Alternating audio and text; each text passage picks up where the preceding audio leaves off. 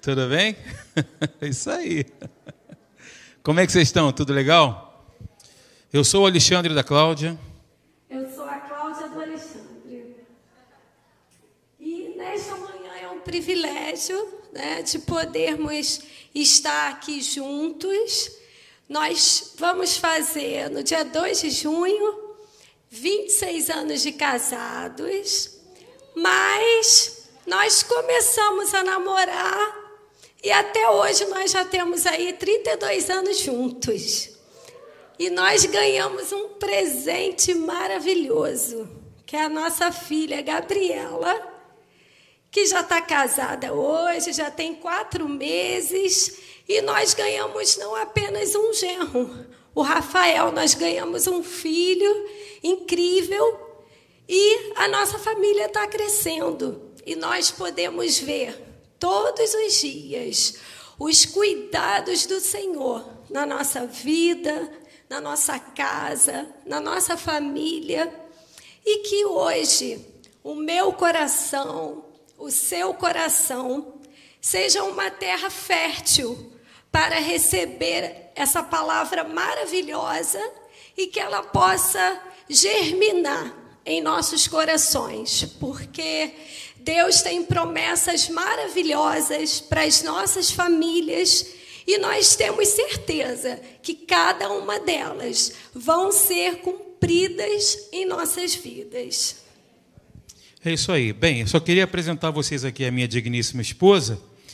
Hoje nós estaremos lançando aqui alguns fundamentos.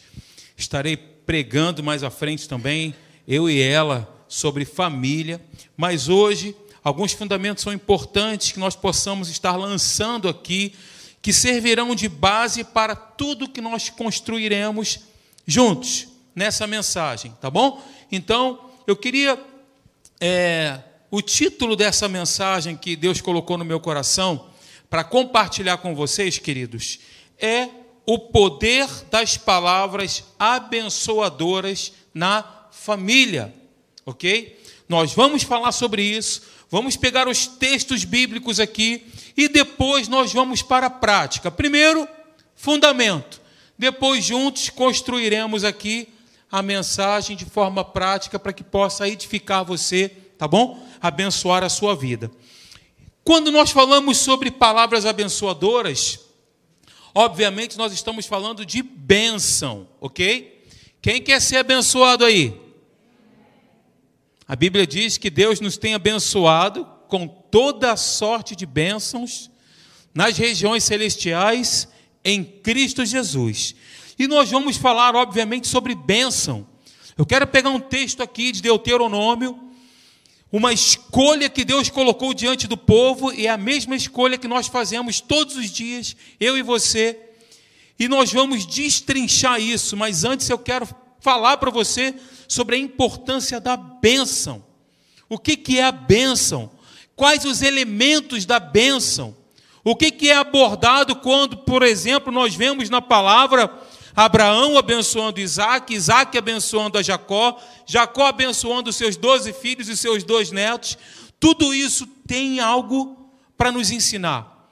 Quando Esaú, por exemplo, pede que o seu pai o abençoasse, Senhor, meu pai abençoa também a mim, porque antes o pai dele havia abençoado Jacó, e aí Esaú, ele ficou triste, ele ficou amargurado, porque ele não recebeu aquilo que ele deveria receber. Ele pediu a Deus algo. E olha, gente, existe um poder nisso, um poder na bênção, e nós vamos descobrir juntos, tá bom? Tem tudo a ver com família, tem tudo a ver com relacionamento. Nós somos seres sociáveis. Ainda bem, né? E adaptáveis também. Ainda bem que somos adaptáveis, né? Então, por que a bênção? Afinal, o que é a bênção para parecer tão importante? Já parou para perguntar nisso? Perguntar isso? Ela realmente se aplica a nós hoje, hoje ou, ou somente está relatado na Bíblia aqui para o nosso conhecimento? Nós descobriremos ao longo desse, desse, dessas mensagens alguns elementos do relacionamento que são apresentados aqui na Bíblia.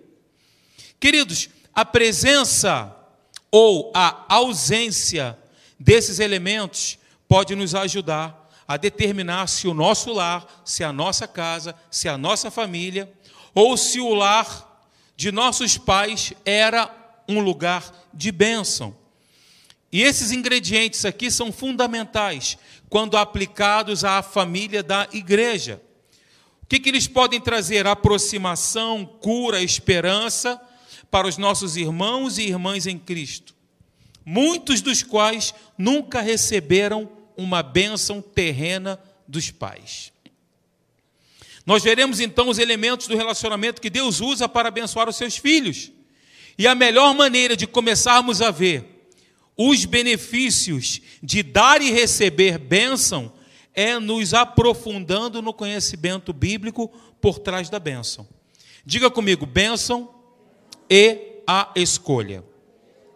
Vamos chegar lá. A maneira mais clara de começar a entender o que a bênção significa é olhando para uma, maravilhosa escolha que Deus certa vez colocou diante do seu povo. E como eu falei aqui, essa mesma opção é colocada diante de nós hoje. Uma escolha que é literalmente uma questão de vida ou morte. Ok? Está lá, por exemplo, em Deuteronômio, queria que você abrisse, por favor, para a gente ler o contexto. Deuteronômio, capítulo 30, versículo 19 nas palavras que Deus disse a Josué, sucessor de Moisés, filho de Joquebede. Deuteronômio, capítulo 30, versículo 19. Quantos acharam aí, por favor? Eu vou projetar aqui na, na nova versão internacional, mas eu quero pegar o contexto mesmo assim, tá? Diz aí, ó, me acompanhe. Os céus e a terra tomo hoje por testemunhas contra ti, que te propus a vida e a morte, a bênção e a maldição. Aí Deus mostra para ele o que, que ele deveria fazer, qual que seria a escolha que ele deveria ter. Escolhe, pois, a vida, para que vivas tu e a tua descendência. Em muitas Bíblias está filhos, semente, e aí eu peguei aqui na nova versão internacional, projetei para você aí. Coloquei diante de vocês a vida e a morte, a bênção e a maldição. Agora escolham a vida para que vocês e os seus filhos vivam. Gente, isso é muito sério. Porque uma escolha nossa vai reverberar para toda a nossa descendência filhos, netos e tudo mais. Uma escolha que nós fazemos hoje dá eco na eternidade. Então, queridos, o contexto no qual essas palavras aqui foram ditas vai nos ajudar a entender, a compreender essa ideia da escolha. Josué era o novo líder do povo de Deus, como eu falei aqui, sucessor de Moisés. Os israelitas, os hebreus, haviam viajado desde o Egito e agora eles estavam prestes a entrar finalmente na terra prometida, terra que mana leite e mel. Deus colocou diante deles um caminho que ele queria que seguissem. Um caminho que começaria com duas escolhas, onde a primeira delas é essa daí: vida ou morte. A primeira escolha colocada diante do povo de Deus foi vida ou morte. E a segunda escolha foi bênção ou maldição. São coisas diferentes.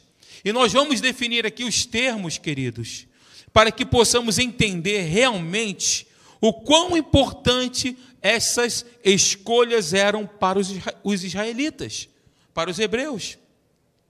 E como essas escolhas podem afetar o nosso relacionamento com Deus e com as outras pessoas hoje, agora e daqui para frente. Uma questão de vida ou morte. Queridos, quando nós vamos, por exemplo, fazer uma pesquisa, pegando uma palavra no grego, ou pegando uma palavra no hebraico, isso nos ensina muito, porque mostra a forma original que Deus queria nos ensinar algo. Está com frio, né? Aumenta um pouco a temperatura aqui, por favor, querido. Eu também estou. Esse ventinho está entrando aqui pelas minhas narinas, né? Está congelando os meus bronquíolos. Vamos ouvir a palavra confortável, né? Confortável. Então, queridos, quando nós pegamos uma palavra no hebraico, no grego, isso nos ensina demais. Porque mostra realmente como Deus tensionava ensinar e a mensagem por trás das palavras. Em português, nós temos uma certa dificuldade até. Tem palavras que têm um duplo sentido, mas no hebraico, no grego, tem a profundidade do ensino, tem a profundidade daquilo que Deus queria passar para nós. E aí, eu fui pesquisar isso. A palavra, por exemplo, por exemplo, a palavra hebraica traduzida como vida, nessa passagem aqui de Hebreus, capítulo 30, versículo 19, carrega consigo a ideia de movimento. Sabia disso? Está tá mexendo, está com vida. Se a tua criança, se teu filho está levadinho, dá glória a Deus por isso, viu? Se ele está correndo, se ele está brincando, se ele está agitado ali, glória a Deus por isso. movimento é sinal de vida. Especificamente, elas estão deslocando-se em direção a alguém ou alguma coisa. Esse é o sentido desta palavra, palavra vida. Portanto, a primeira escolha que temos é a de caminhar em direção a Deus, de estar em movimento em direção a Deus e às outras pessoas. Essa é a ideia. Quando fazemos isso, nós acrescentamos vida aos nossos relacionamentos. Quando nós vamos de encontro às pessoas. Quando nós vamos em direção a Deus, nos movimentando em direção a Ele, em direção às pessoas, isso fala de vida nos relacionamentos. Quando eu me aproximo mais do pastor Leandro ou do Ivan, nós passamos a ter ali um relacionamento mais, né? Fala de movimentos, fala de vida, né? É isso aí. Então, na prática, queria que você pensasse em um casal que você conhece que tem um ótimo relacionamento. Pensa num casal que você conhece que tem um relacionamento maravilhoso. Quase sempre você vai notar que os cônjuges ou cônjuges dão passos para caminharem um em direção ao outro. Nunca se afastam, mas sempre se aproximam, convergem. Estão me entendendo? Eles se aproximam, não apenas fisicamente, mas sobretudo emocionalmente. Eles fazem escolhas juntos. Eles escolhem fazer sempre tudo juntos. Eles escolhem andarem juntos em direção a uma meta, a um propósito, a um objetivo, a um interesse ou a uma área que eles gostem, que seja em comum. Você sabe, queridos, eu não consigo entender, agora vou abrir um parênteses aqui, o marido ter uma senha do banco onde a esposa não sabe. E a esposa tem a senha do banco e o marido não sabe. O esposo tem a senha da rede social e a mulher não sabe e vice-versa. Eu não consigo entender isso. Não consigo entender. É estranho. Minimamente estranho. Não vou entrar nesses detalhes, porque na prática falaremos juntos aqui. Como eu disse, nós vamos lançar aqui alguns fundamentos, alguns conceitos, para que você possa construir a partir de agora aquilo que Deus já está falando no teu coração, tá bom? Então, queridos, escolher a vida significa tratar de mover-se em direção a Deus e aos demais. No entanto, existe um outro lado dessa escolha, igualmente presente na passagem aqui de Deuteronômio. Ou seja, nós, eu e você, diga, nós podemos optar pela morte. Podemos. Deus nos deu essa possibilidade. Veja, interessantemente, a palavra traduzida como morte também, também carrega consigo o conceito de movimento. Aliás, ela literalmente significa caminhar para longe. Olha que coisa! É movimento, mas é um movimento caminhando para longe. Você entende? Caminhando para longe, distante, se distanciando, se afastando. É uma das estratégias do diabo. se afasta.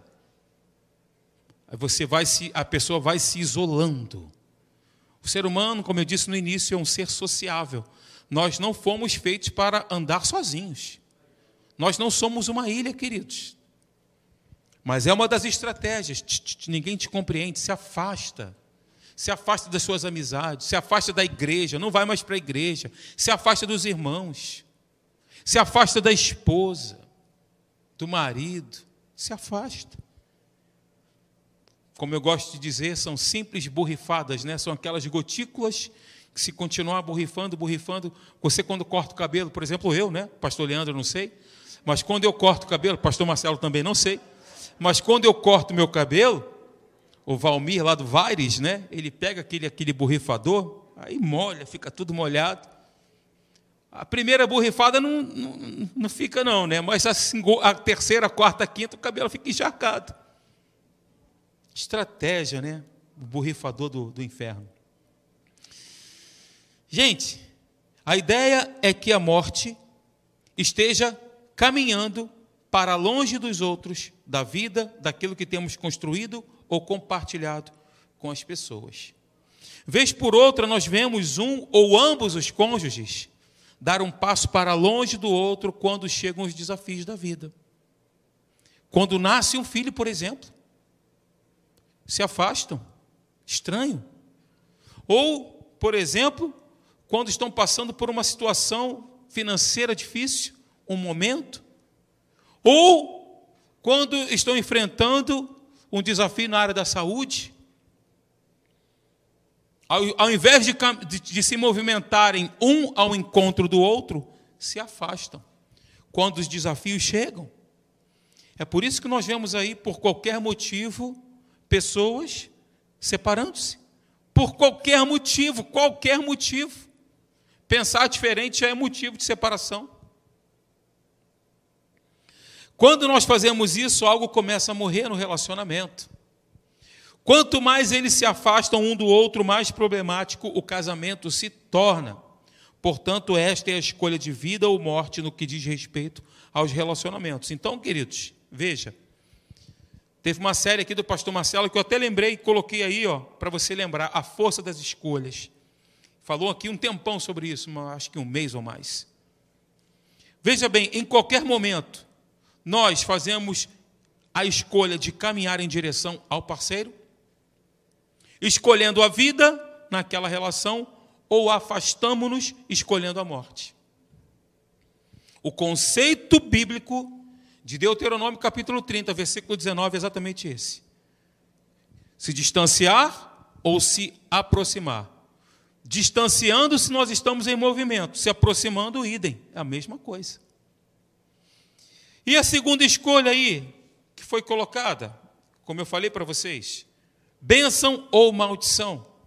Para entender o segundo grupo de bênção, de escolhas colocado diante do povo de Deus na época de Josué, e na nossa hoje também, a bênção e a maldição, nós vamos dar mais uma olhada nas palavras em hebraico. E elas também implicam dois caminhos diferentes que nós podemos escolher trilhar com Deus e com as pessoas. Porque o nosso relacionamento com Deus, querido, não são um relacionamento, não é um relacionamento só com Ele, é um relacionamento com pessoas. Quando nós nos relacionamos com pessoas e honramos pessoas, nós estamos honrando também a Deus. Então, gente, veja, vamos lá. Primeira ideia que há na palavra hebraica para abençoar é essa daí, ó, dobrar o joelho. Sabia disso?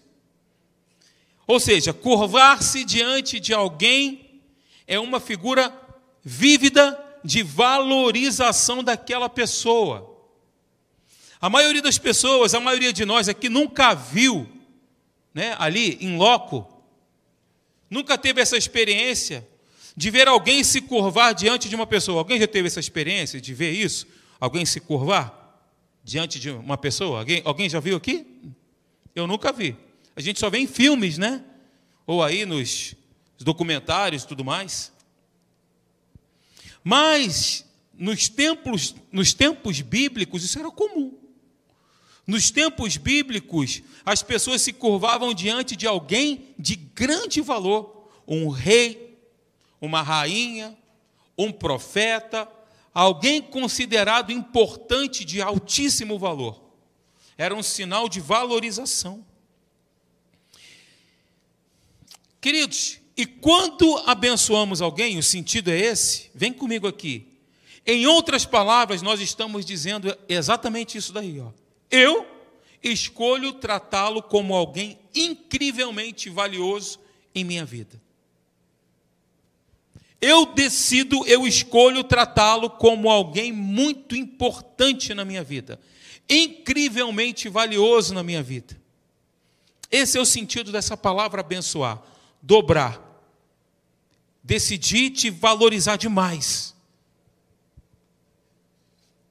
É claro que quando nós dizemos, né, bendito seja Deus, bendito Deus, nós estamos também dizendo isso para Ele: Senhor, Tu és um Deus incrivelmente digno de ser adorado.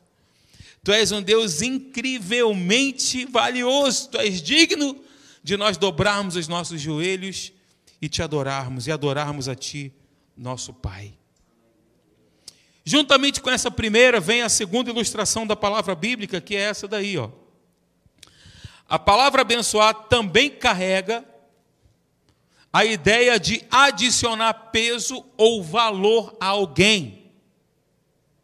Vocês estão me captando comigo aqui, né? Sim ou não, gente? Literalmente, é a concepção de moedas serem adicionadas a uma balança. Isso é interessante, porque nos tempos bíblicos nós não víamos, né, alguém uma moeda, por exemplo, com a é, estampada ali uma denominação específica na moeda, mas o valor da moeda estava no peso dela. Por isso que ela, ela era colocada em uma balança. Quanto mais pesada, mais valiosa. Isso é interessante, né? Então, quanto mais peso, mais quanto mais peso, maior o valor. E aí nós vamos juntar essas duas concepções da palavra abençoar nessa ilustração, e aí nós estamos dizendo basicamente isso aí, ó. Dizendo para alguém, né? Abençoando alguém. Olha, você é de tanto valor para mim, valor é de tanto incrivelmente valioso, que eu escolho adicionar à sua vida. Que eu escolho somar, multiplicar na sua vida. Eu escolho fazer isso. Isso é valorização, isso é abençoar alguém. Eu amei quando eu estava estudando sobre isso. Então, nós vamos ver aqui ações práticas que podem ser realizadas para fazer isso a outra pessoa, porque, como eu disse, o nosso relacionamento de comunhão com Deus também se estende à comunhão com as outras pessoas. É por isso que somos igreja. É por isso que somos corpo de Cristo. Ok, queridos? Mas e a escolha oposta? Falamos sobre vida, falamos sobre bênção, sobre abençoar. E a escolha oposta, maldição? É uma pergunta. Ao entender a ilustração por trás desta palavra, nós vamos perceber que é uma opção que muitos continuam fazendo hoje. Infelizmente. Qualquer um de nós pode optar por amaldiçoar alguém em vez de abençoá-lo. Qualquer um de nós aqui. E aí nós fazemos isso quando subtraímos aquilo que adicionaria vida a essa pessoa. Então, a palavra maldição aqui nessa passagem, Deuteronômio 30, versículo 19, literalmente significa um gotejamento, ou um filete de lama, um filete lamacento causado por uma barragem ou por uma obstrução rio acima. Eu fiquei pensando nisso. Ué, significa um negócio. Como é que a gente vai trazer essa aplicação, né? Prática na nossa vida. Se amaldiçoar significa gotejamento, um filete de lama, lamacento, como eu vou aplicar isso? Sabe, queridos, eu lembrei que para o povo de Israel que vivia em terras desérticas, Israel vivia no deserto. Naquele tempo ali, onde essa palavra foi escrita para Josué. Eles estavam prontos para entrar na terra prometida, mas ainda estavam no deserto e ficaram ali durante 40 anos. Para o povo de Israel que vivia nas terras desérticas, no deserto, cortar a água significava então cortar a própria vida. A água era a vida, a subsistência para eles. E você consegue perceber aqui a terrível conotação da palavra, dessa palavra? Ou seja, quando nós amaldiçoamos alguém, estamos escolhendo bloquear o rio das ações e das palavras que promovem a vida e que poderiam fluir para aquela pessoa. Quando amaldiçoamos alguém, estamos escolhendo fazer o quê? Bloquear. Isso é inconsciente até, mas fazemos. Bloquear o rio das ações e palavras, porque não são só palavras, são ações, sobretudo, né? Atitudes que promovem a vida e que poderiam fluir para aquela pessoa. Então, pensa numa pessoa que mora no deserto, num habitante do deserto, nos tempos bíblicos, que caminha por horas, quilômetros, para encontrar uma fonte de água. E quando chega lá para beber aquela água, encontra então um filete lamacento encontra um gotejamento, porque alguém bloqueou a água rio acima. Pensa nisso. E agora você imagina alguém escolhendo quebrar aquele bloqueio, optando por adicionar o que estava faltando, limpando as margens, desbloqueando o rio, levando vida onde outrora estava a morte. Veja o que, diz Deuteronômio capítulo 23, versículo 5, falando de um profeta. Esse profeta chamado Balaão, ele foi contratado pelos inimigos dos hebreus para amaldiçoar os hebreus. Não somente através de palavras, mas com atitude. Depois você pode ler isso. Isso é interessante. E aí, porém, o Senhor teu Deus não quis ouvir Balaão. Antes o Senhor teu Deus trocou o quê? Em bênção a maldição, porquanto o Senhor teu Deus te amava. Balaão foi contratado para amaldiçoar, só que Deus inverteu o processo. Aquela foi uma escolha de Deus. Deus escolheu abençoar. Deus decidiu. É claro, mas é claro, mas a decisão de abençoar ou amaldiçoar os outros é nossa também. O que, que diz Provérbios, me veio aqui agora ao coração, Provérbios capítulo 18, versículo 21. A morte e a vida estão no poder da língua. A língua é o meio de transporte mais efetivo das palavras, né? É o melhor meio de transporte para produzir o que está dentro da gente, para mostrar o que está dentro da gente. Jesus disse que a boca fala, o coração está cheio. Então a língua é o meio de transporte mais efetivo. Então, Provérbios 18, 21 diz que a morte e a vida estão no poder da língua. Assim é com a bênção. E assim é de uma maneira terrivelmente, terrivelmente negativa quando nós decidimos amaldiçoar. Você entendeu o conceito de amaldiçoar? Não estou só falando eu te amaldiçoo, porque as pessoas têm esse entendimento. Eu amaldiçoo você. Não, o conceito não é só esse, não. É muito mais sutil, é muito mais profundo do que isso. É claro que isso também é. Mas quando nós decidimos fazer, tomar atitudes, a exemplo do que nós vimos aqui, atitudes estranhas de não valorizar, de subir e trair, a gente, de uma certa forma, está amaldiçoando. Então a escolha é nossa, é nossa, minha e sua. Ok, queridos? E aí eu quero entrar num ponto aqui sobre a bênção falada. Uma vez que nós já entendemos o conceito de vida ou morte, de amaldiçoar, de abençoar e amaldiçoar, eu quero falar sobre a bênção falada. Você entendeu o conceito da bênção, né? Muito bem, a bênção falada, para muitos de nós, né, que fomos criados aí, nós temos aí alguns adágios, um vox populi aí, as pessoas, são frases que a gente ouviu muito quando era criança, né? Por exemplo, Deus ajuda quem cedo madruga, não é isso? Mais vale um pássaro na mão do que dois voando. Prevenir. Agora, são frases interessantes. Se você parar para pensar, são interessantes essas frases. Até transmitem um pouco de sabedoria.